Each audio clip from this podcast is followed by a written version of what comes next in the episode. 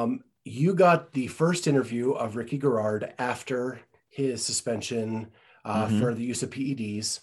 Um, I I loved what you did on that interview. I got to say, Thank you. I think I thought you pushed where you needed to push. I thought you were caring and and understanding where I thought you needed to be. Looking back, do you have any anything that you would change in that interview? Because I know as a podcaster, there are several, every every interview we do, I'm like, shoot, I should have done this. There, there wasn't any specific question that was relative to the conversation that I felt like I didn't ask, and there wasn't a area that was again relevant to Ricky's story that I felt like I didn't press or or get something out of. So there, there's nothing I really regret or wish I would have done.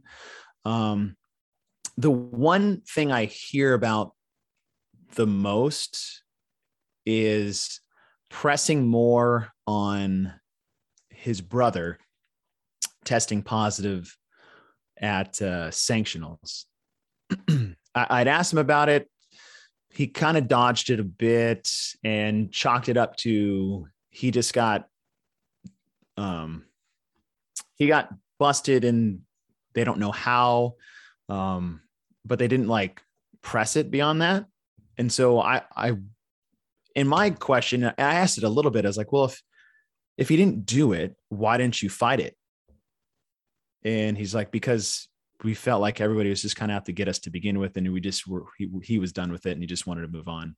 Um, I didn't press too much of the brother stuff with him because one, it's not, some of it that's it is relevant to Ricky because obviously if like if your brother tests positive for the same thing you got bandwidth from the same supplement company, that is a big red flag. Excuse me. And in partnership with the Morning Chalk Up and part of the Morning Chalk Up podcast network, this is the Clydesdale Fitness and Friends. My name is Scott Schweitzer. I am your host and the Clydesdale. My friends are Amy Radowski, Charlie Odie, and Kat Shear. We are here to bring you the best interviews with the biggest personalities in the fitness world and CrossFit from all over the world. If you like what you hear, please give us a five star rating and write a review. It's such a big help to our podcast. And with that, we're on to this week's episode of the Clydesdale Fitness and Friends. RX Smart Gear Jump Ropes, the best jump ropes in the business our title sponsor and such great support from them. You can get your RX Smart Gear jump ropes by going to rxsmartgear.com.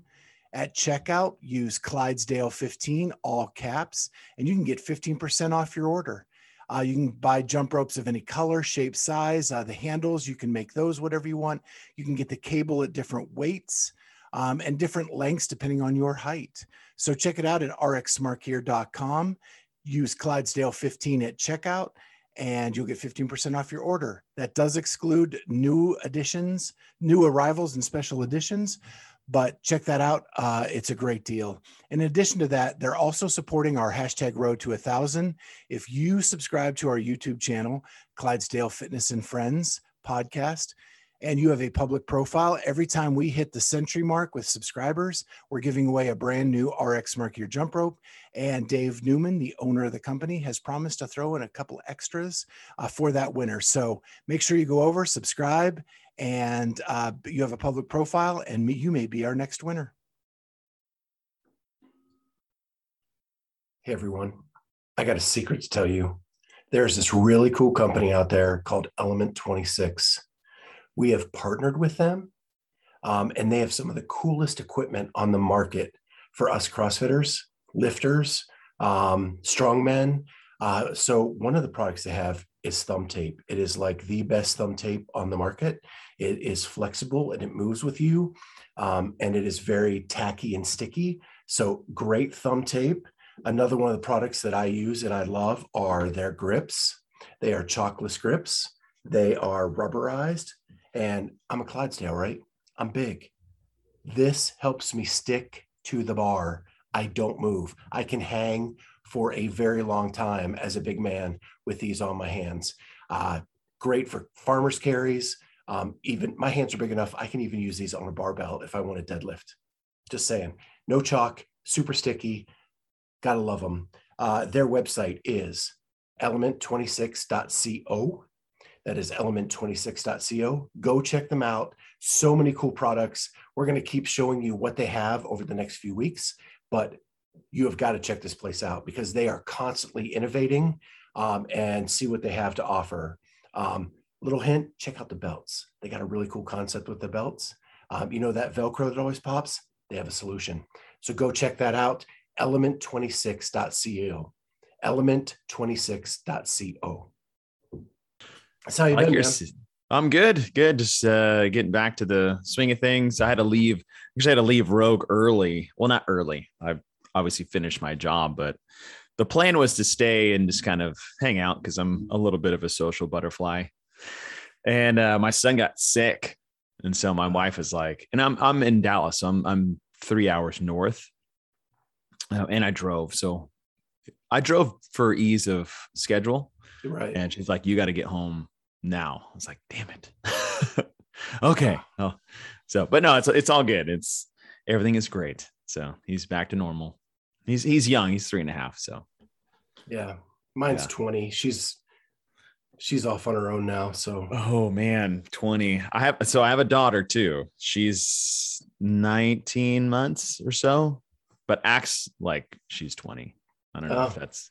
Whew, man, I'm I'm screwed when she is twenty. yeah. Like I already know we're gonna have some we're gonna have some high school battles for sure.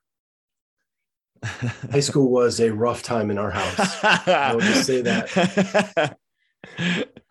Yeah. College has been a lot better, you know, but she, she's a she's a photography major and oh, cool. and high school was not her jam. Like that Mhm. just she's creative, she wants to be artistic and she was the round peg in the square hole, Mm, whatever, Yeah. probably the other way around.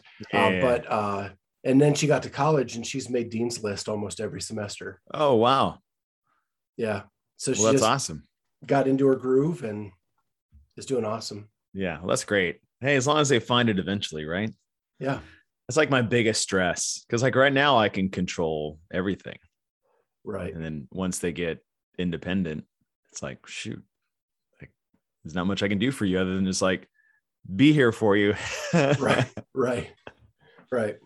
So what for our listeners, we are here with Chase Ingraham. hey. Um, uh, I liked what we were talking about, so I'm just going to keep it in there. okay. Okay. Good. And uh, what's cool is we're just going to be really laid back and have a conversation. You All have right. done so much in this space. Like my notes are probably for two shows. Wow, I have that much stuff.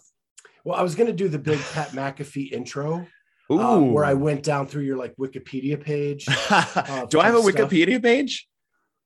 I don't even. I'm know. not that cool yet. I, I well, that, I was gonna do the big, eventually. like, owner of CrossFit Big D, oh yeah. uh, former SMU swim captain, um, five-time regionals athlete, 2010 games competitor, L1 staff member, uh, completed an Ironman, host of Get With the Ah. Programming, also host of the CrossFit Games podcast, the voice of the CrossFit Games, and Captain America. Wow. I tell you what, can you write my bios from now on?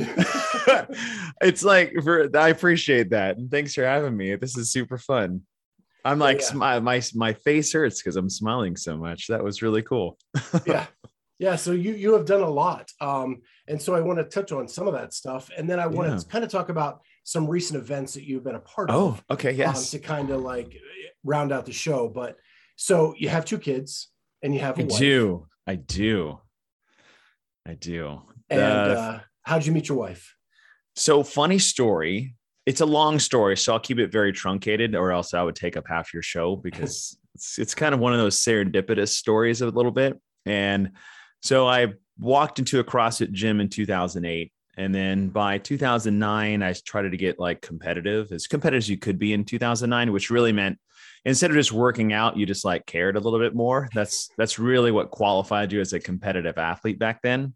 Um, but I also did a lot of things. I played a lot of recreational sports after college. Um, as you said, I swam in college, but I love sports in general. Like anything that you can put like as a competition, no matter what it is, I'm in. Um, that's why CrossFit was so cool for me because I liked being fit. But then we are like, hey, we're going to put a clock to it. I'm like, now we're talking.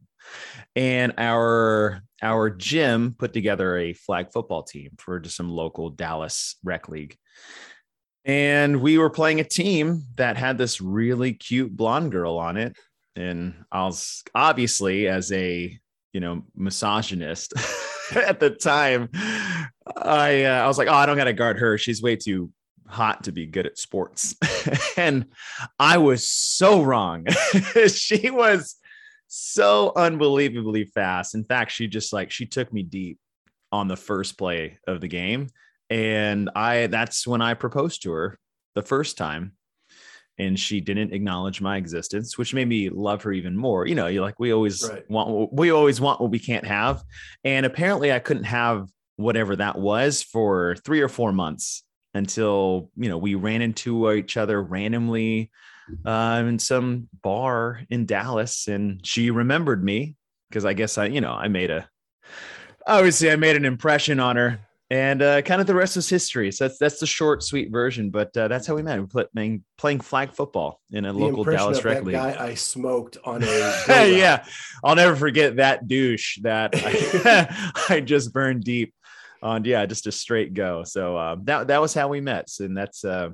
One thing we share is we just love sports together. And she's not in a CrossFitter. She doesn't do that. So it's a it's a really cool relationship to have at home because you know you, the list that you so graciously put forward for you know what I do in CrossFit that pretty much takes up all the CrossFit space in the house. And so it's nice to have someone not in that so I can at least share things with other than like, like yes, I know you did that. We we do this at the same time. And so I think it's a good yin. We have a good yin and you know, is it yin and yang together? There you go. Yeah. yeah, we're we're complete polar opposites unless it comes to sports. So did you always live in Texas or did you move there for college?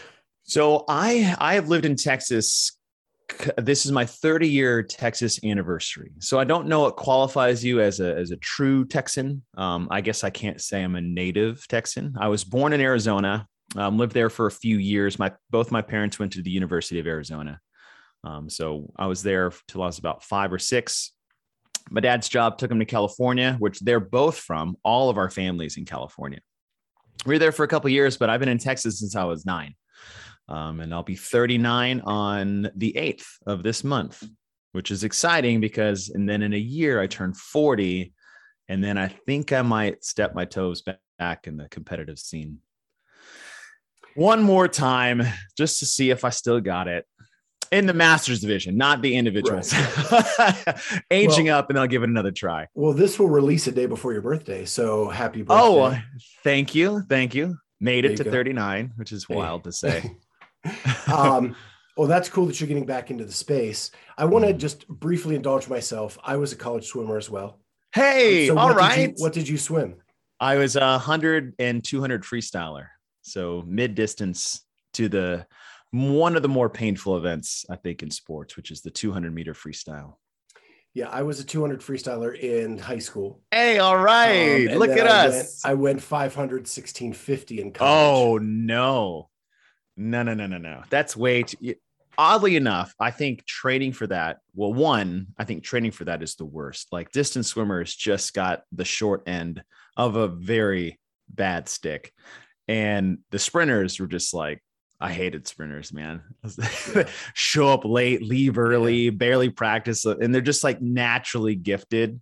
Um, the mid distance sucked because you know it's just it was like a long sprint. But I will say I didn't do the five or the sixteen hundred often. It was more of just like a for fun thing, and I put that in quotes because there's nothing fun about those events. But I love open water distance swimming oddly enough. It's actually one of my favorite. Yeah, it's one of my favorites uh, as far as events is like mile plus, like 5K area. I just, I, I really like distance open water for some reason.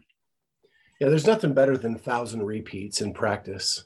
I like I would complain at the sprinters, but then I look back at you guys and I was like, I'm just gonna shut up. Yeah. I ain't doing that. So was it a was it a natural evolution to eventually want to do an Ironman? Um, you, I think for swimmers, it's a pretty easy transition to triathlons specifically. I think every swimmer I knew wanted to do a triathlon of some sort at some point. Right. Ironman obviously is not one of those like, yeah, that sounds cool. Like you that's uh that that's um I mean, that's no joke. But I remember in high school, and this might have been when I first started swimming because I, I didn't actually start till I was like really start swimming till I was like 15. okay. So I was like 10 years behind every guy I swam with in college. Um, but I remember watching these Ironman documentaries in high school, and I had just determined I was like, this is something I would like to accomplish one day in my life. So it was really like a bucket list thing. And so, yes, the natural evolution, because swimming is really the most the, the hardest part to get good at because it, it's such a skill based sport, um, which requires a lot of training and a lot of practice and a lot of technique. Whereas, like running, you're like, we always ran as swimmers as part of right. like our dry land exercises, getting on a bike and just getting miles in. Um, but it's also like the shortest part of the triathlon, which I thought was such crap. it's like you're negating the only thing I'm good at. And then I got to sit on this bike for six and a half hours while these other guys that are driving by in fifty to sixty thousand dollar fighter jets that are on wheels just blowing by me. But no, it was, it was just something I always wanted to do for some reason. Um, I think everybody has one of those like physical tasks or challenges. I mean, not everybody, but that was just one that I had in high school that carried through swimming. And then once it was over, I was like, okay, I'm, I'm, ne- I'm not going to be in any better shape to try something like this eventually. And oddly enough, I didn't do an Ironman until I was almost a year into CrossFit. Hmm. And I had worked up, there's so many different distances. You know, there's sprint, um, mid distance Olympic, half Ironman. And I'd done a half. And then a year later, about this time, actually, it was an Ironman Arizona. is in November. And oh, what is this? Is it 2021? Man, this is 12 years ago. Um, I was I was like five days a week CrossFit, and I maybe ran and biked once a week all my all my triathlon friends because I had like try I had swimmer friends and then I had triathlon friends and once I started getting the CrossFit I started getting CrossFit friends and then less of the of the other ones and they all thought I was crazy. I was like I want to do this but I was I was like 5 days a week CrossFit, one run, one bike. I had been training tries for about 2 years but nothing like for an Ironman. Like Ironman if you legitimately want to do that without hurting yourself, like that has to be almost a full time job um, for training, but I decided to just wing it. Um, and so I don't go? I don't recommend that. I finished. I finished. Um, I think so for marathons, very novice. The the first I think milestone is like a four hour marathon. Um, I guess for uh, an Ironman, it's somewhere about twelve hours is what people put it at. So I was like eleven hours and 29 minutes, I think, off the top of my head. So it, it was really rough, like very rough. Like the furthest I've ever gone is half. I never trained anything more than that. And I did a I did a half in October, and that was in Austin.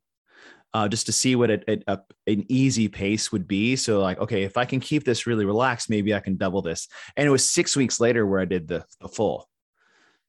And so there was not a lot of lead time. And that was in November of 09. And then come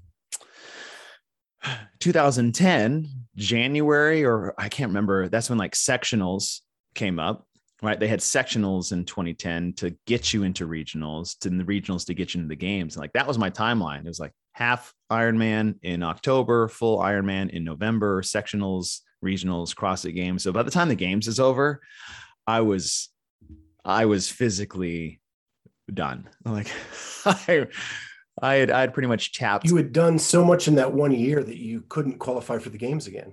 Pretty much, yeah. That's what that's what it, it was. That in a deadlift box jump workout twice that kept me out of the CrossFit Games two more times. Well, that's awesome. So so how did you find CrossFit? I know you you said you stepped into mm. a gym in 2008. Yeah. What brought you there? So I had I was saying that I had my swimmer friend friends and my triathlon friends, and I was walking onto the pool deck of like our college pool had an outdoor pool. I coached some swimming after school. I was an engineer, like I was a mechanical engineer when I graduated college. And I did some like part-time coaching for like my coach's kids swim team. Um, and I was walking on the pool deck and randomly I saw one of my old teammates from college. I say old, it, it's probably two years removed, but you know, when you're 26, two years is a long time. Um, and he was always a fantastic swimmer, but he had a very like you know the soft swimmer body mm-hmm. where there's like you know he just had a belly and small arms and big quads, but like and then I saw him and he looked unbelievable, like really. And at the time, and this is why it was all kind of serendipitous. Is like at the time I I was kind of tired of looking like a swimmer I was super, super skinny and lean, but my dad was a football player. And so I wanted to look like my dad. Like I was like, am, am I, am I your son? Like, am I capable of putting on muscle? So I was looking for things like personal trainers, um, sports specific you know professional gyms like michael johnson performance center and i think at the time um, there was a place called like velocity sports which is a small franchise here in dallas and he looked awesome ripped lean like he never looked like before. So I was like, what are you doing? He's like, I'm doing CrossFit. Never heard of it. He's like, well, we we got class on Monday, six o'clock. I was like, I'll be there. And so I saw him. So I got inspired by a friend who had known about this. I'd never heard about it. And we walk in Monday and it's freaking Fran. But, uh, and as every athlete who's never done CrossFit and maybe has an athletic background, he posted the workout and obviously everyone else in the class was nervous. And i was like i'm doing 90 reps total of pull-ups and this like squat press thing? He's like yeah. He's like do it as fast as you can. I'm like i'll show you guys who who just walked into your gym and i was so wrong i was so wrong so uh, my buddy's name is justin smith and so justin smith is the catalyst to my CrossFit career. So I always, we always, we still talk here and there. And he's like, never forget who got you into CrossFit. I was like, I will not. And every opportunity I have to talk about you and thank you for what you did for me, I will. So thank you, Justin Smith. Yeah, I had the opposite first workout. I had Murph. Oh, what? Yeah. Oh my gosh. Coming up on my 10 year anniversary. Hey, all right. Congratulations. Yeah, I uh, I walked into a gym at 500 pounds and did wow. a scaled version of Murph as my first workout. You walked in at 500 pounds and did a scaled version of Murph. Yeah. So you had a 300 pound weight vest on, basically. Essentially, yeah. yeah. Oh man, good for you though. That's awesome. Yeah, and then I think it was 18 months later I did it without a vest, but yeah. everything else RX, uh, and finished and balled in the parking lot like Man. like I was a little baby. That's awesome. How much weight have you lost? So um it I got down to 260. Wow. Um and then I hurt my back. Now I'm up a little bit. Now I'm on my way back down. All right. Uh, and that's so, that's the journey. It's a roller coaster. Yeah. It still is for everybody. Yeah, my back my back went out from being 500 pounds for all those years. Oh, okay. Um, and all the damage that did. So now I'm trying to get it fixed and back at it. All right. That's awesome. That's way just to be clear, it was not a CrossFit injury. Yeah, it yeah. Was, it was me being bad to myself for years. Yeah, the worst injury I ever had was from a basketball game, not CrossFit. CrossFit right. found my injury because you know we use functional movements and we don't miss and we don't dodge things, and that was how I found my injury. But man, good for you. That's awesome. That's really cool to hear. Yeah. So um, level one, you yes. were level one staff member. Uh, how long yes. did you do that? I did it for seven years. I retired. I think I can say I retired. I did it for seven years and then I retired around, this is before my daughter was born. So my daughter was born February of 2020. So I think around 2019 is when I officially retired because my, my wife is a full time attorney. Oh. And the way her practice works is that she's basically on call. It's not like a nine to five and it's not litigation. So it's, it's, whenever the client needs something, you're at their beck and call. And so that's kind of how I, I, label her as like an on-call full-time attorney. So having one kid at home, me leaving for a seminar was I left on a Friday and I typically came back on a Monday.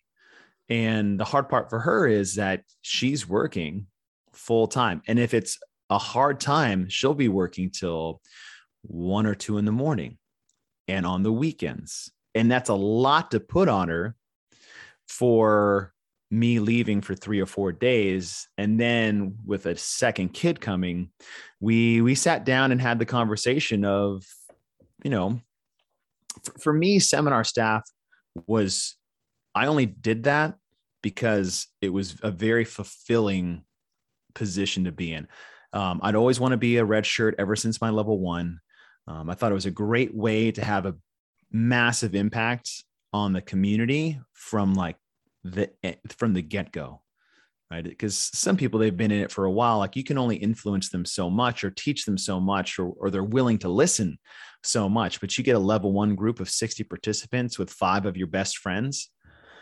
It's it's a very rewarding experience. Um, and for me, it was very self fulfilling because I got into CrossFit because I love to serve. Um, I have a very servant mentality, a very servant spirit. And I also have to remember that part of that service also really does need to be prioritized through my family. And so we, you know, we had to make the decision as, you know, being gone three or four days every maybe twice a month isn't as helpful to my family as it is me being home because those weekends wasn't a paycheck that's really going to make a massive impact on my family. Also because what my wife does and i own a gym and, and, there's a lot of other avenues there. Me being home and present with my son with my wife with my soon to be newborn daughter was the priority so it was a very very it was one of the hardest things i ever had to do because holding on to that was really selfish isn't the right word but it was really important to me personally. And so it was a really tough pill to swallow of, yeah, I'm going to have to let that go, even though I love this so much.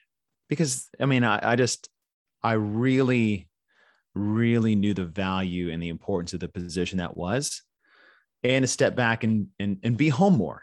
And so that's that's the uh, small sacrifice I made for the family was uh, that's why I stepped away. I'd still do it if I could, but uh, spending more times with my kids and more time with my wife, and you know, digging deep roots is uh, you can't put a price on that. So I'm happy. As we, found out in your intro, you you have like 700 jobs. So, um, so one of those is affiliate owner, which yes. I'm sure takes up a lot of your time as well. Yes. Um, and I think I heard you say you you program 12 weeks ahead for your for your gym. Yes. Um, so Big D CrossFit or CrossFit Big D. Uh, yes. Uh, what what was a precipitous to get you into affiliate ownership? Right when I started coaching, honestly. So as I said before, as I was a mechanical engineer for almost three years. And during that time, it was between 2006 and 2009. And if anybody remembers the economy then, that was one of the worst that we've ever been in. And it was really bad for, I would say, specialty careers like engineering, because, you know, that's a very niche um, career to be in. And I ended up having five different jobs along those lines. And it was really tough because I was, you know, I always looked up to my dad as okay, go to school, get a job, keep that job forever, and then just work your way up the ladder. And the first time I, I got a job, I think I had it for about six months, and then the company got bought. And then they got rid of all the new hires and brought in their old, well, not old, but like more seasoned employees. And I was like, I got fired from my first or laid off, I guess. Same thing. I did nothing wrong, right? right. I was just I was just new, and that devastated me because I I wasn't prepared for that because it's like I'm I, you know I worked as hard as I could. I did everything I was supposed to do. I tried to do more than what I was capable of. You know, just always, and it didn't matter. Like it's just, yep, we got bought and then you're gone because they need to make room for their other. I was like, okay, that, that crushed me. Uh, so then I got another job and I was there for four or five months and then the, the economy crashed and then they let go of all the new employees. And I was always the new hire that when the companies, and they were really small ones, got slow, they just kind of cut costs and then what I started to figure out was all these companies were hiring quick to get out old work to make money and then cut the new. And so I got very jaded with that. And I was upset because my whole life was, you know, school. The harder you work, the more to study, the better your grades will get.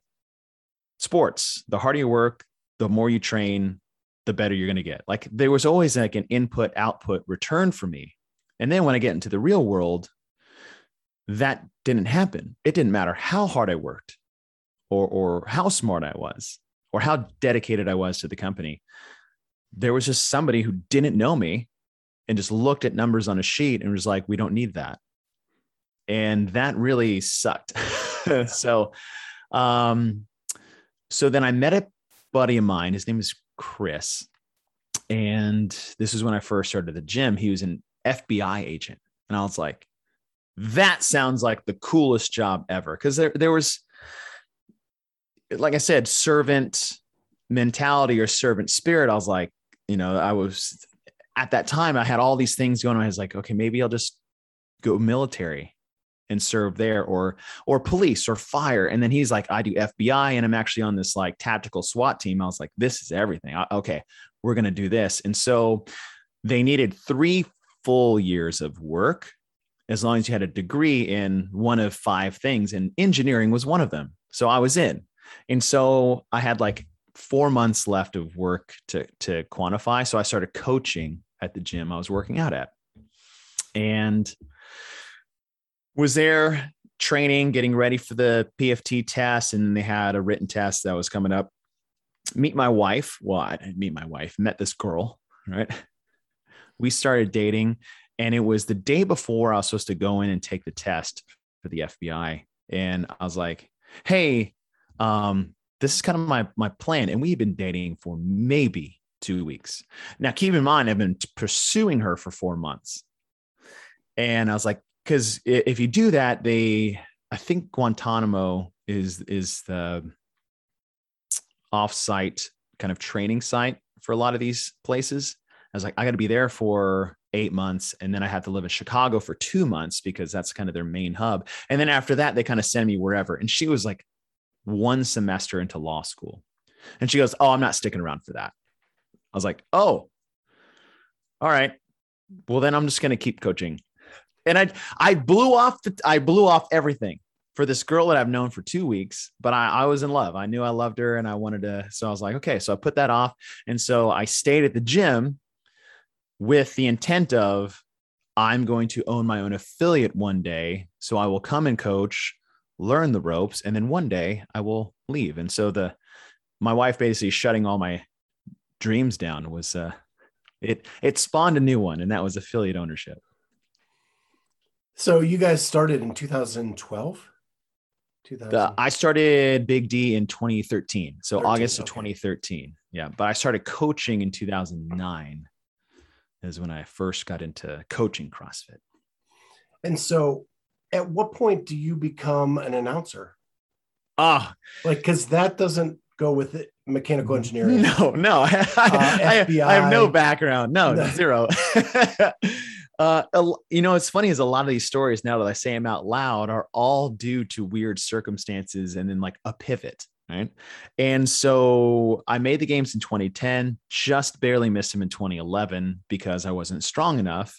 So my whole goal is like, I'm going to get strong and I'm going to go back to the CrossFit Games in 2012. And in the process of kind of like you discovering your back injury, my shoulders, well, my right shoulder was really just like starting to hurt. And my shoulders have always bothered me. I mean, swimmers, right? Yeah. Our shoulders hurt all the time. That's not alarming. That's nothing new. In fact, in the pool, like back in my day and your days, like you did not get out of the pool. Like if, if you got out of the pool, then you better be injured. Like, we better not see you back in this pool for six weeks because you're actually hurt, not because you're sore or your shoulders are bothering you. Like, there was a lot of, you probably can't do that anymore with your friends because, you know, it is what it is with how things are these days. But you just didn't get out of the pool. You just trained through it. And so I had the same mentality when I started CrossFit. And as I got stronger, I realized there wasn't, there was something not right with my right shoulder.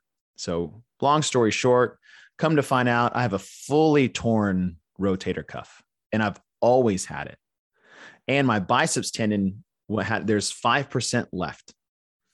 And the doctor is like, when did you separate your shoulder? I was like, separate my shoulder. It's like I've never I've never gotten hurt. I've never like missed a snatch and like, oh my God, something bad has happened. Like that's never happened. But I remembered in high school, I was playing a basketball game, and swimmers are very poor land athletes, like extremely poor land athletes. And so, of course, I mean, it's it's not the prettiest thing in the world, at least when I was growing up, it, which is great because then we'd play like basketball and I felt like Michael Jordan because I, you know, I, I was a late swimmer. Um, I had, you know, fast break, totally fell and tripped over my own feet at like max speed and like reached out with my arm straight out. And I've never hurt my shoulder that bad in my life. Like it was weeks before I could really move it around again. Come to find out, I separated my shoulder when I did that in high school swam on it five years of college. I had I had a um I had a victory lap in college because of a, a medical issue I had, and you know two years of Ironman training and two more years of CrossFit. Come to find out, my shoulder has been like hanging by a thread. so I had to have shoulder, uh, I had to have it like reconstructed, like my whole rotator cuff put back together. Um, they cut the bicep tendon, they re-anchored it, they, you know, put my shoulder back in place, and I didn't know what to do my identity was purely in CrossFit and competing. And so another buddy of mine, his name's Richard Drew. We were ha- we had to have like coffee, and I, I was I was struggling. I was like having a really hard time dealing with not being really who I identified myself as at the time. And I coached, see, 10, 11, 10, 11. So two years, uh, I coached and selected two teams from our affiliate to the CrossFit Games. And at the time, there's an update show like Rory McKernan and Sean Woodland and Pat Sherwood. And he's like, you know what you should do is pitch a segment idea of how to select teams for regionals in the CrossFit games. At because at the time there was really there was like a formula because they, they would they would use like two pairs and four events and then everybody and then other two and like you had to so like they, there was a little bit of a formula there and I I feel like I had cracked it because the teams we sent to the games, like they weren't the best athletes, but they were the best team and best teammates in the format that I put them in. And so I pitched that idea to a cameraman uh, or a photographer. Do you know Dave Ray? I do. Yeah. So all these little things, right? So I had this coffee with him. I was like, that's a great idea. So I, I emailed Dave Ray. I was like, here's an idea. I don't know who to send this to. And he goes, I'll forward it to you. Three days later, I get a call from Rory McKernan. He's like, Hey, are you interested in doing maybe some media for CrossFit? I was like, Absolutely. He's like, Have you ever broadcasted before? I was like, Absolutely not. He's like, Well, we're going to the Central East in May. I think it was May. And we're going to try out a bunch of um, basically applicants for uh, broadcasting and we show and it's in it was in ohio and there was like 14 of us. And how i emailed someone at the perfect time was uh, that's how i got like my first foot in the door for broadcasting. And i guess since then i haven't totally screwed it up because you know 10 years later i'm i'm still doing it but that's that's how i got in. I honestly just a buddy of mine came up with an idea Dave Ray did me a solid. And so now there, there's two things I do now. I'm never afraid to ask for anything as long as I'm willing to work my ass off for it. Right. Uh, and if it, if the answer is no, then I'm I'm nowhere different than where I was, other than maybe like a little sting to the ego. Or the answer is yes. And I'm like, now I'm giving myself an opportunity. And the other is I will always forward something for somebody. You know, that's my way of paying it forward. So the Justin Smiths and the Richard Drews and the Dave Rays all did one little thing for me that massively changed the course of my life that I, I try to convey to them every time I see him. Every time I say see Dave, I'm like, I thank him for what he did. I've been doing it for 10 years and I'll do it for the rest of my life because those little things that may have seemed like nothing, like you just hit the arrow button and then typed in the email address and just sent it off, completely changed the course of my life. And so I'm uh, forever thankful for that. That's so cool. After we get off the air, I'll have to tell you how I hurt my shoulder because you'll laugh being okay. um, but yeah, I uh, I actually worked with Dave all weekend at at Rogue um, oh, that's right. You were up. Uh, we we were uh, we were up in the press box. I guess they could yeah. call it together. So I was I was a production assistant for the cameramen um, and stuff down on the field. Just backpacks full of water, battery packs, memory cards. You know. Yeah. Uh, great but group. yeah, awesome, great group. So much fun. So I actually the first time I saw you in person was actually at the 2016 regionals in Columbus.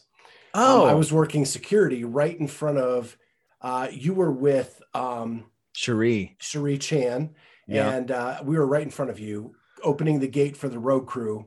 Yes. Um, so that's where I first saw you in person. Um, and you you have come so far from that point, right?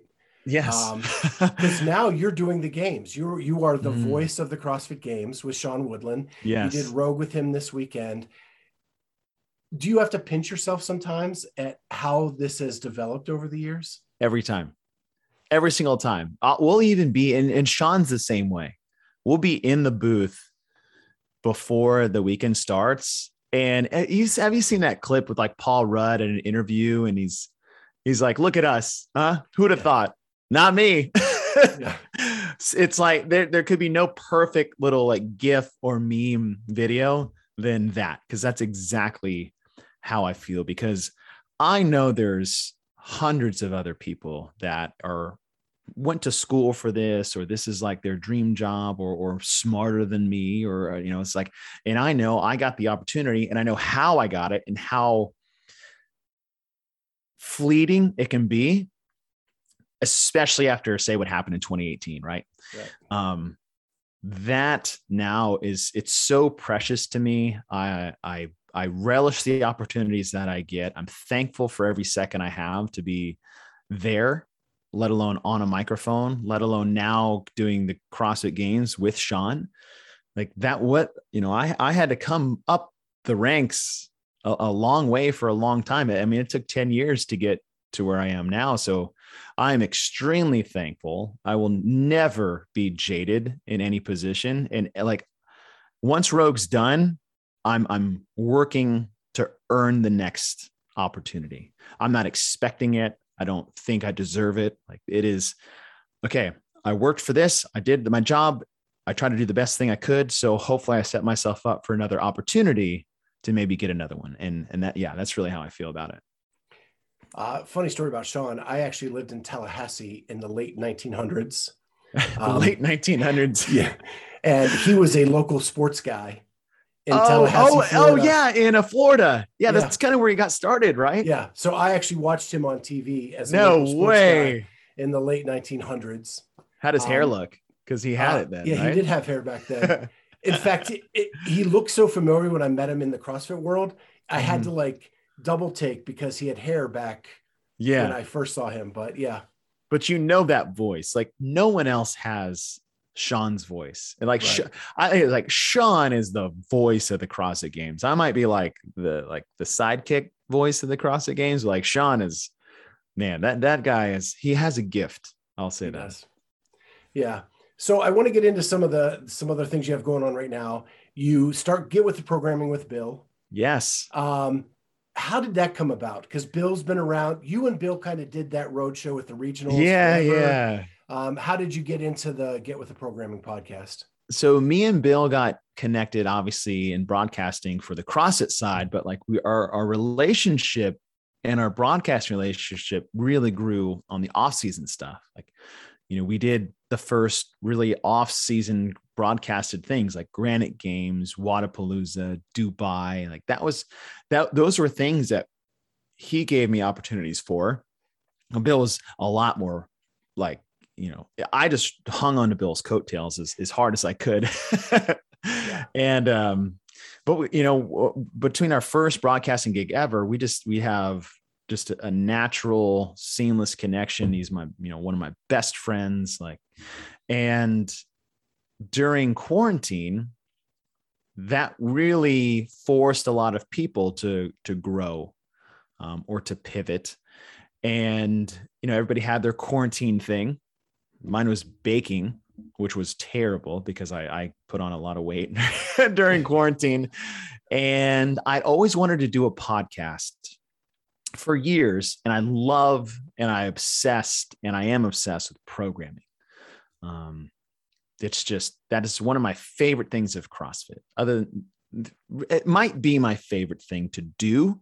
Um, it's not like the most important thing. Obviously, it's the coaching and the community side and, and that building process, but programming as far as like love to do, I love programming. And I always wanted to do a show about it because there was, I mean, there's news shows and there's, uh, you know, talking Elite Fitness that Tommy and Sean came out. So when they they started that, I'm like, man, I really just need to stop, stop stopping myself because I was like, like anybody, it's like, no, I don't do that. Nobody's gonna listen. It's like, who cares? Like you're not doing it for people to listen to. You're doing it because you love to talk about it. Right. And so during quarantine, I was like, fine, I'm gonna do this because what else do I have to do? The gym's closed. I got to do something. So I hit up Bill and I hit up Bill because I wanted to be a guest on my first show. And our first show ever was analyzing the age group online qualifier, which just happened really right as quarantine was just shutting the world down. And I was like, "You're perfect because we we we work seamlessly together. Um, we always have a great time. Like we never don't have a good time. It's it, it's so much fun broadcasting with Bill. And we wanted to also create our own content if we couldn't a like get jobs or gigs or, or talk CrossFit like we'd love to. So why don't we just do it on a podcast because we would be doing it anyways. Right. And after the first show, I was like, why don't I want to do this by myself? So on the next show, I think I surprised him while we are podcasting. I was like, hey, do you want to do this with me? like, do you want to be my my permanent co-host? and that's really how it started. That was it was our quarantine thing, and uh, it's been super fun. On. We had oh yeah, yeah, and he told the story from his perspective. I was a guest on the first two shows, and then I just never left. Yeah, yeah. yeah. You just kind of what? It, there's like a movie or something about that. Um, but yeah, it was um, it was a c- clear and easy decision to make, and I couldn't be more thankful to have Bill uh, as a part of that with me. Uh, we have so much fun together. It's just another opportunity that if we can't do broadcast things together, we can still do podcast things together. And you know, we still have the off off season things that we we work with, and it's been really great. It's been um, way cooler than I ever thought it would be. Um, I'm still floored that people like follow it and listen to it. Um, and all those years where I told myself that it was a dumb idea was the only dumb thing I did was not start. And that's another piece of advice I give to people. It's like, listen, just like if you want to do this, just do it. Like stop. The only person stopping you is yourself for, for most things. And it has to do with fear of failure, which is real for everyone. And uh, yeah, that's my only regrets. I didn't start sooner. Yeah, I tell everybody just get an episode in because you're going to change yeah. 13 times in the first 20 episodes. yeah. So just put one out so that you know where to start from. Mm-hmm. Um, don't paralysis by analysis is not the Dude, way to start this. It's so real though. It's so real. And you go like listen to like our first episodes. I'm like, damn, we have gotten way better. I, I actually removed our first episode. It, no way. It is not out there anymore. yeah, we call it the lost episode. Should turn that into an NFT. Yeah. Um, so then you get asked to co to host yes. CrossFit Games podcast. Yes, yes. You and Bill are not shy about being critical mm-hmm. of programming at any event. because Yes. you you analyze them all, CrossFit Yes. or sanctional or semifinal, whatever. Mhm. You are not shy about being critical, and then you get asked to host the Games podcast. It's the first four episodes with Dave On programming on of the programming. CrossFit Games. Correct. So Yeah. how? I I know you. The question I'm trying to ask is, how did that feel? Were you nervous about that? Did you think that he would be defensive about what you said? And how did you handle that? my the only way I can think that that became an opportunity is that they just don't listen to the podcast. um, I I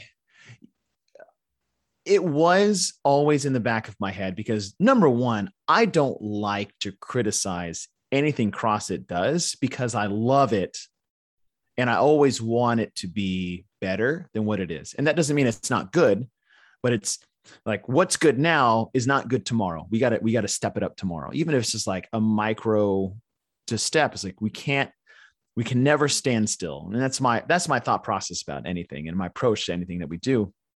And on the Get with the Programming podcast is like, yeah, we're very honest with our opinion, right? I feel like we have a very educated opinion and um but sometimes we do criticize what other events do and we have criticized um, a lot of events that CrossFit did in the last year especially like quarterfinals but we never do it from a place of like complaining. I was going to use a different word but we never just complain to complain which i feel like a lot of people do is they just complain because they have nothing better to do. But we always back it up with a alternative solution. Hey this wasn't a good idea or this didn't pan out probably like we designed it to or this was maybe borderline dangerous to do here's another option. And the options we try to give them are not like it's really easy to just be like you should have done this right? It's like let me just make up anything else. Like that's that's easy and i think that's a cop out and a lot of what we try to do with if we didn't agree with something we would try to give an alternative a solution that still fit within the confines of what they're working with. So for example the ghd workout in quarterfinals which i was very displeased with and i was very like vocal about it. And the biggest one was you know it was too much volume for the general populace that qualified for that they had no business doing that much. And then the the masters was even more so have no business doing that much. And the only solution was these movements it was like GHD sit-ups rope climbs and pistols are fantastic. The combination of all those three was beautiful. The interference of all that was it was it was wonderful. It just didn't need to be that much volume and so we give a solution. Or if it's a dumbbell workout in a row and a jump rope we don't go well that workout was dumb. You should have done this one with a barbell and a med ball. Like that's a cop out because you're just it's really easy to just make up something else. Like no we'll keep the row or the dumbbell and the and the jump rope but change it in this kind of way. And now it fits more of what that is. And so though i am critical it's constructive. And my hopes that you know if they do listen to it which they probably have it word gets through. Oh, sure. someone is listening to and at least relaying the information. So so no one is unaware of what we say. We'll say so, that. So I want to bring up one specific comment. Um, last chance qualifier, yes. Deadlift workout. I think your terms were parlor trick, yes. Party trick. Party trick, party trick. Party yes. party trick. The deadlift party trick trick. Yes. yes would, do you want me to expand on that or the Well, fact that the fact that i said that part- well, the other piece of the last chance qualifier was that it's like Indiana Jones. ooh If you know that he, he doesn't even need to be a part of the story at the end of the movie, the the Nazis are still going to open, right you know, and they're going to Yeah. die from the spirit and all that stuff. And so the Yeah. same outcome is going to happen whether he's there or the not. ark of the covenant Right. And so you you talked about how the last event of the last chance qualifier was really the only event that mattered. yeah and it really kind of turned out that way pretty close Yeah. And, I actually go I go to Kristi O'Connell's gym. oh, you do? Okay. I got to I got to watch that kind of firsthand. yeah. And she Okay, so- she was terrible the first day and still Right. right. And then she like won the last two events to Yeah. to qualify out of the last chance qualifier, and then crushed at the CrossFit Games. Yeah. So deadlift party trick. The reason why I didn't like that in the place that it was is because it was only a six event qualifier, or it might have been less. Four. Was it just it was four? Oh, even more so. Right. So you got you had four events to qualify someone for the CrossFit Games, and 25% of it was a single modality movement. Take deadlift out of it, right? Single modality anything. 25% of a of a skill and a very one side of the spectrum skill. So maybe it was a one rep max. It could have been an easily a 5K row or it could have been an easily as like max unbroken set of bar muscle ups, or make it even more niche and strict handstand push ups. If they did any of the other two, the row or the handstand push ups, the world would have lost their mind. How can you possibly gr- judge these athletes on something so singular? I was like, well, you're doing that with the with the max lift, and now you're doing it with a deadlift, which I think is a very this is not a blanket statement because obviously there's exceptions to every rule, but like a deadlift is is is a party trick. Like there's people who are great deadlifters and terrible deadlifters, and there's really no like consensus body type or fitness level that determines who's bad or good. I know guys that are way not in the fit category as far as competition that have elite deadlifts. Like they don't look fit, they're never in the top 1000 of anything and can pull with the top 100 of them. And then I know people who are in the top 100 that have bad deadlifts. And it's really it's a very volatile movement. Where I think if you're going to put a max like put something that's more even keel with the consensus of the group that you're using. That's really where I was sitting at with the deadlift one. But then you looked at the last event that had everything underneath the sun. It's like cleans ascending in weight. So you're testing strength and you're testing endurance. Legless rope climbs, which requires strength and endurance with gymnastics. Was it double unders? Yes. I think it was double unders. Yeah, Yes, double think so. unders. That is a low skill monostructural movement. So you hit all three facets monostructural weightlifting and gymnastics. The gymnastics skill is elite level and it's high volume. So you have to be good. You cannot fake a legless rope climb. The clean weights increased in weight. So you are testing strength. But you have to earn the right with fitness to get to the last bar. And you can't fake that. But you also have to have good endurance because you could be the strongest person in the world. And if you don't have the fitness to back it up, you won't make it. And then the monostructural skill is a really easy way to test endurance, but also throw a skill in there as a double under. So I thought it was the perfect test. And on the broadcast, we said the person who wins these may be the one on the top of the leaderboard at the end of the weekend. And we were right for three of four of them. So yeah. yeah, man. That's that's So- what I that's where we went with it.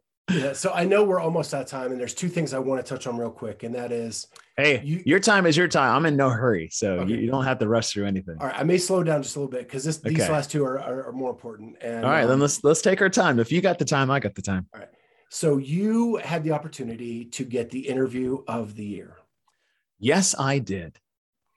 Um, you got the first interview of Ricky Garard after his suspension uh, Mhm. for the use of PEDs.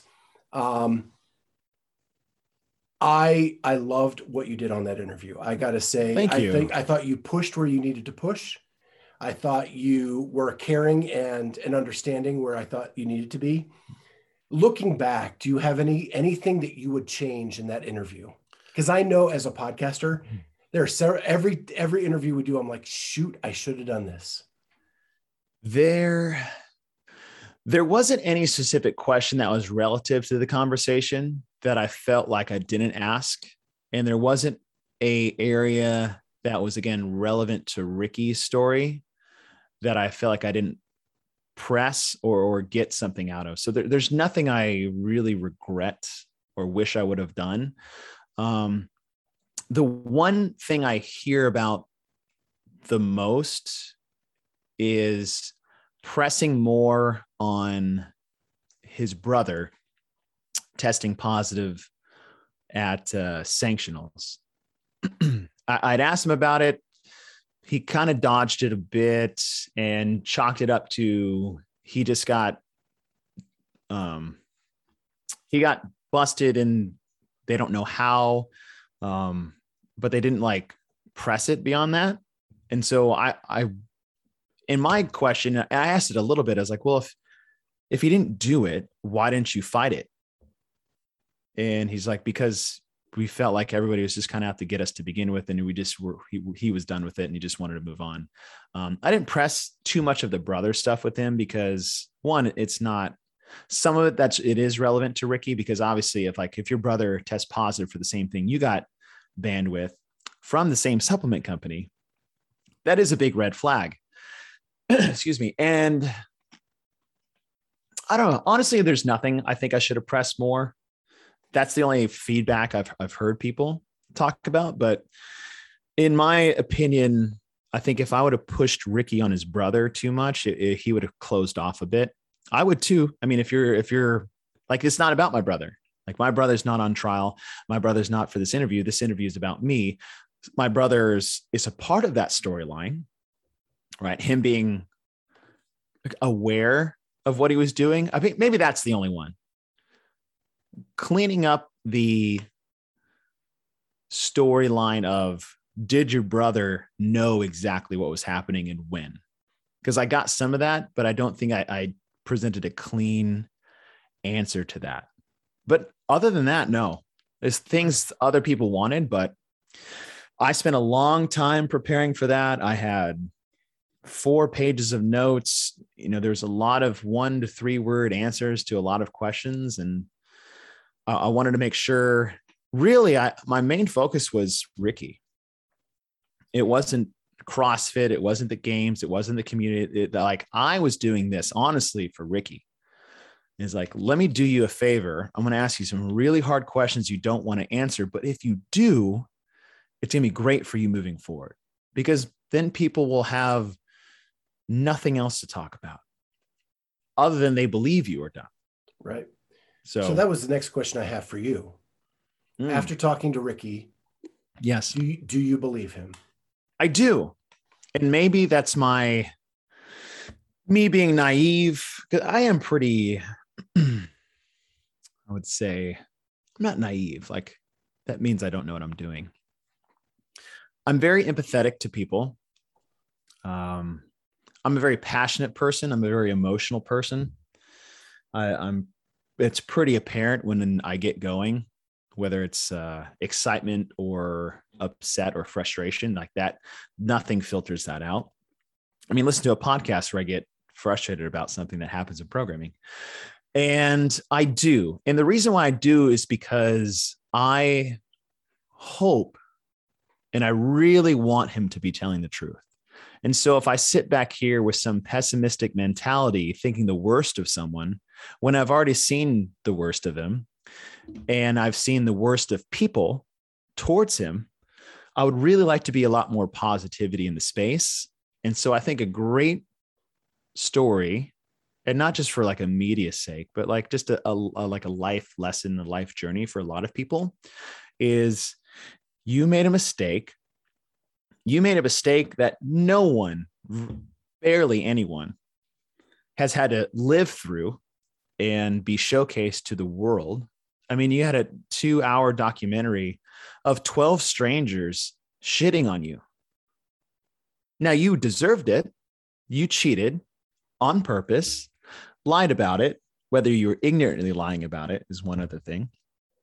But you also just made a mistake. Like you were dumb.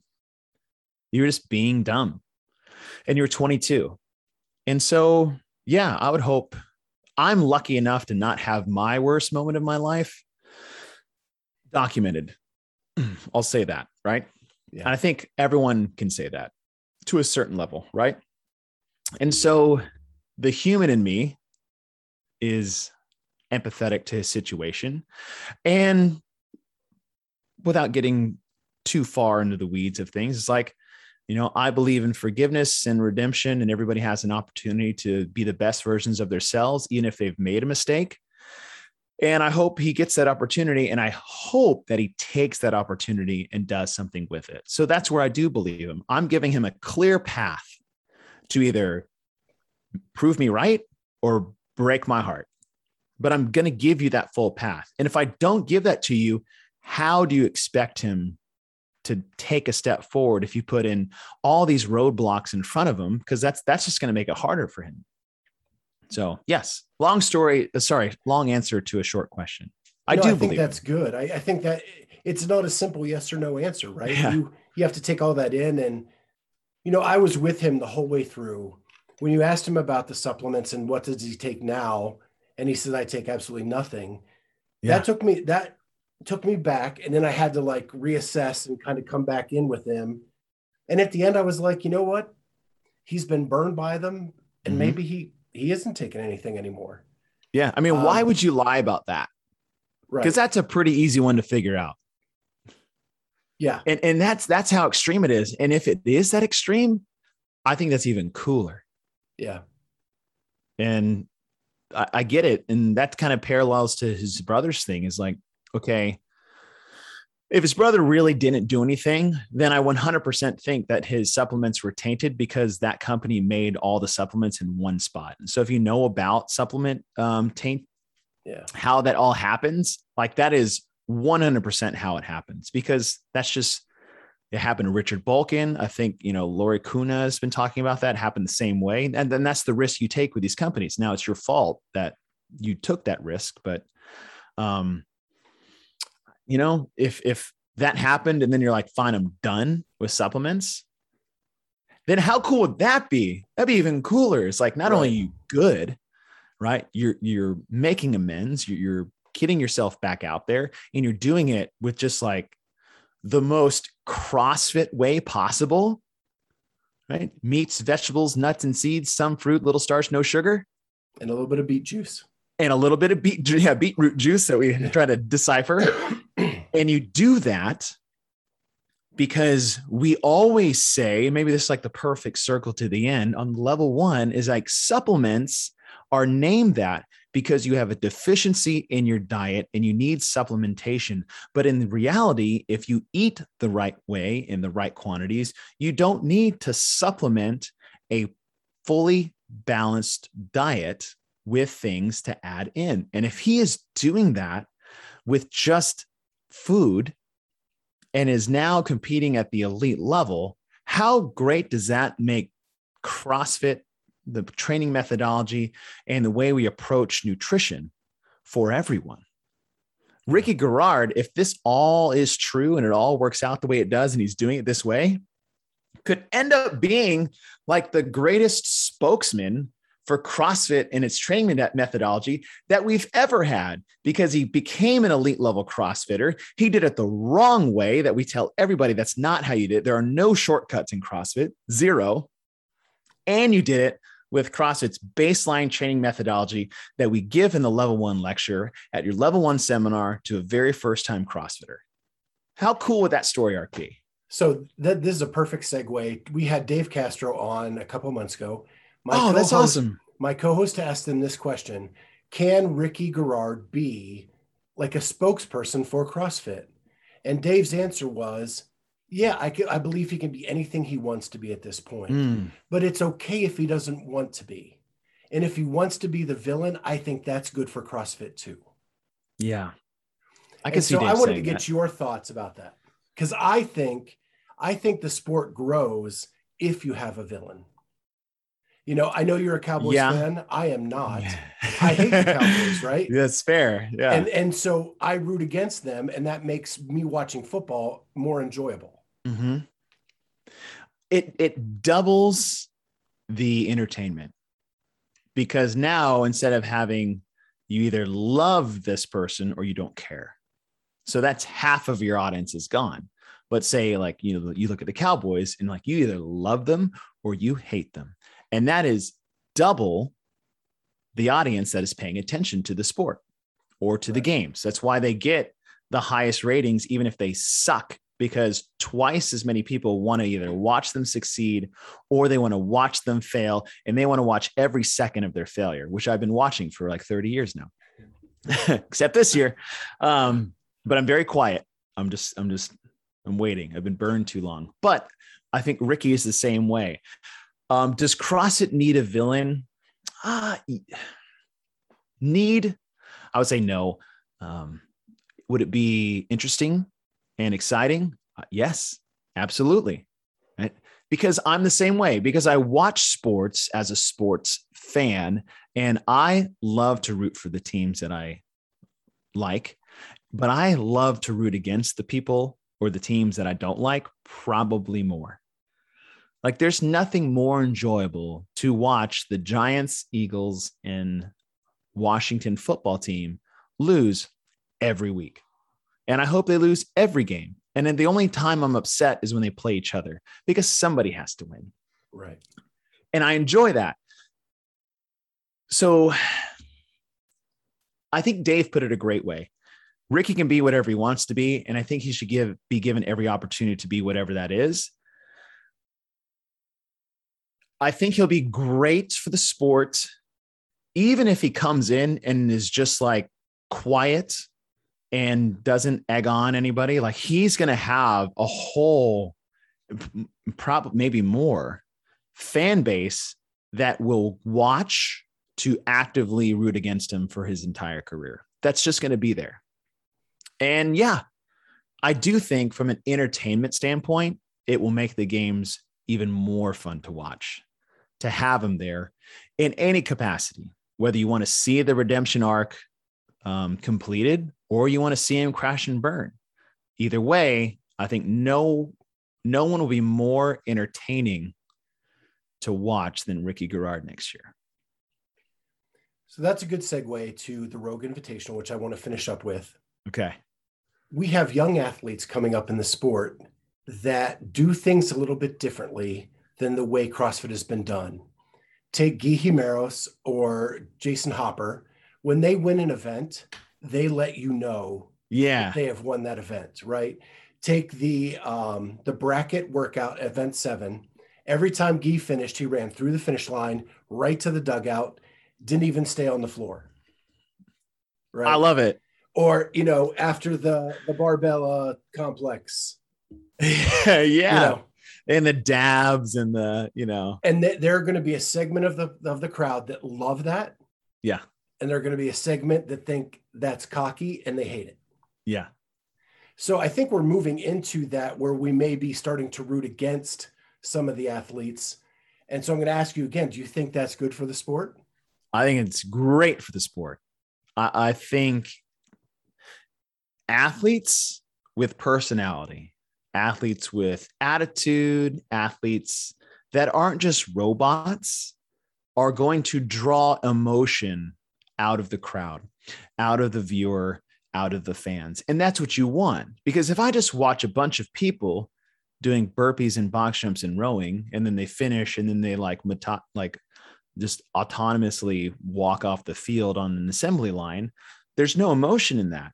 I can't connect with that because guess what? When I crush a workout, I kind of I kind of want to flex on my competitors too. I don't do it right because I've been that lone guy sitting on a box by myself with none of the dudes cheering for me, which is a crappy position to be in too. But I, I like it, and I I liken that question to what we're seeing in baseball now, right? Because five years ago, for the last how long has been baseball around? Almost 200 years. Uh, well you over did, 100 for sure. You did not pimp home runs, which just means watch the ball go out. Like, hey, it's going out. Take your lap, get back in the dugout, shut your mouth. And now we have like, and then the bat flip started to happen, or pitchers yelling at. And guess what? I love it. Yeah. Because it brings emotion into a sport that I feel like there needs to be emotion in. This isn't the gym. This is sports. And I think sports needs to have fanatics, which is what short is, you know, that's what fan is based off of. It needs to have diehards. It needs to have blowhards. It needs to have irrational people. It needs to have uneducated, loudmouth people. It needs to have pros. It needs to have old school, this is the way it used to be people. And it needs to have every spectrum of emotion out there. Yeah, if you want to be like Haley Adams and just like crush a workout and then wave to your fans and then go back in the dugout, great. If you want to be Guy Harris and just like smoke everyone, guess what? You can do whatever you want because you earned it, bro. Yeah. You didn't even take a third lift at the Rogue Invitational because you were that much better than everybody. So if you want to sit there and dab in everyone's face, great, because that's just going to make either half the people love it or half the people hate it. And then people are going to get more animated as those things go on. And so, yeah, I think all of it's great for the sport. Now, there's probably a negative way to do that. I haven't seen it yet. Yeah, I think I think what was cool is with the mix of strongman and CrossFit this weekend, the strongman when they win, they let you know that they have yeah, won, right. And so it's all it might have been a little bit contagious even uh, this weekend, and the crowd was so awesome. Yes, um, at that baseball stadium. So I wanted to get your general thoughts, and then I wanted to tell you that I know Bill asked how steep that hill was. Mm-hmm. I want to tell you when we took the volunteer picture and we were trying to sit on the hill, we were yeah. sliding. Like we had to fight not to slide, just sitting on the hill. It was so steep. So steep. That hill yeah. was great. Um, I loved the the combo of the two. I thought it was super cool. I thought it was really important for two different sports in two different universes to finally let their guards down because look let's be honest crossfitters are a very snobby fitness community because they're very defensive of their fitness community. I don't see that as a negative. I like a more open mind. Strongman same way. Like these puny guys and girls running around with their weird pull-ups and their fast ugly movement. And this weekend I saw a good blend of the two. Finally just kind of see each other and what they're doing behind the scenes and have a really healthy respect for what they did. I heard, you know, not and obviously not everybody feels the same way, but you know, crossers watching strongman, you're like, dang, like you walked a 1200 pound yoke 30 feet and then you ran to this log and roll pressed it over your head with 365 pounds three times as fast as you could. Like i can feel that the the stone finale. So good. So cool right? And it was an amazing race. And i'm i want like if i'm a strong man and i just lift a thousand pounds and sh- like mano y mano show these other nine strongest men in the world that I'm better than them, you're gosh darn right. I'm going to sit there and just like put one fist in the air and yell, I am all that is man, because that's what you should do. You earned that.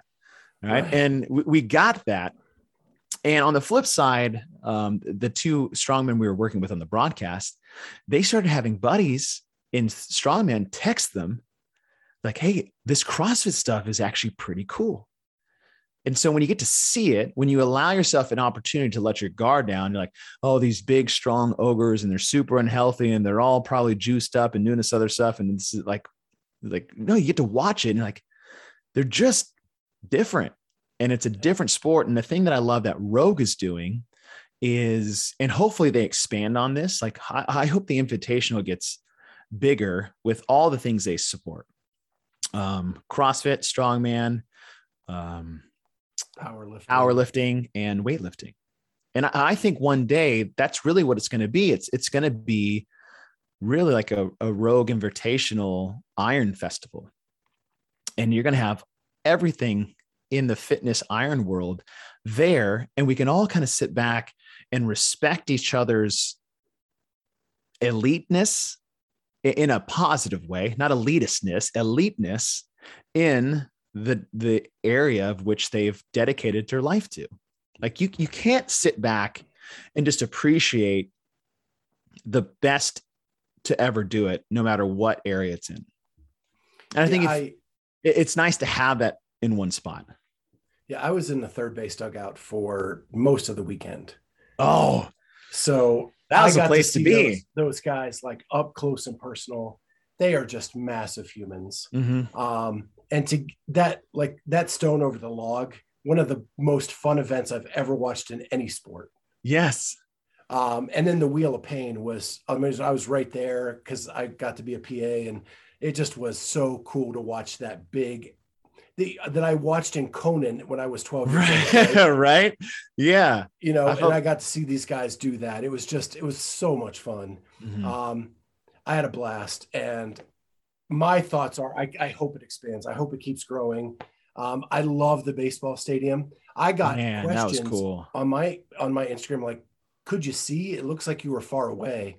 The sight lines were really good, Yes. and they did a great job of like configuring the field. So as long as you were like within first base to third base, you got a really good view Yeah. um, of the of the field play. It it was it was way more intimate than I thought it would be, based off you know because when they first showed the picture like an overview of the stadium, I was like, oh, this seems like everyone's going to be a little far away, and it's you're not going to get as much like crowd infusion. And then when you showed up, like, no, it's actually a very intimate outdoor setting, and there are no bad seats in that. Even if you're in the outfield, like upper rows, the view you got of the entire run that was the floor, like was great. Yeah. And I hope in a year, when everything gets even more normalized with the world itself, you know, that's a sold out stadium. And then it's going to be 10 times louder.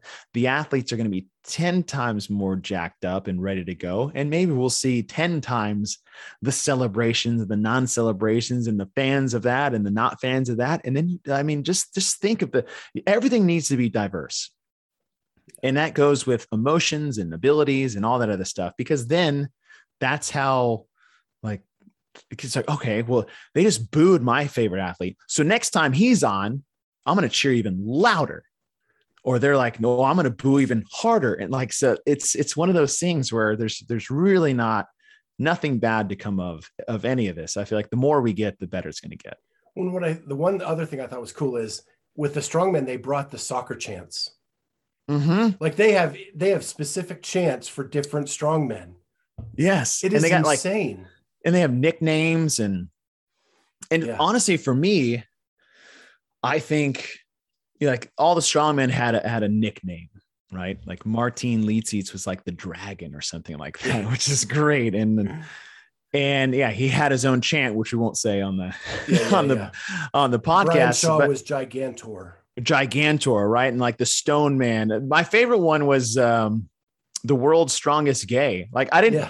I didn't hear that right the first time. And I was like, did I hear that right? And then you look at him like that's his Instagram handle. It's like that's even cooler. Like you had this guy out here in like a mohawk and just bright colored tights, just one of the strongest men in the world. Like, and that's what I mean. It's like all these characters Right. that are they, when now you see them in real life and you stand next to them in person and then you get to know them a little bit is like yeah they're characters but they're also like really cool people and i respect all the hard work you did to get here. And they can do that now they can do the same thing for crossfitters.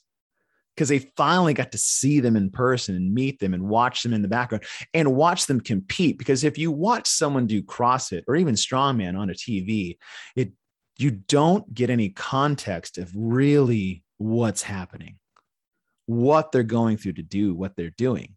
And so that that breeds some respect it's like i never want to be a strongman i i w- couldn't be able to even if i tried.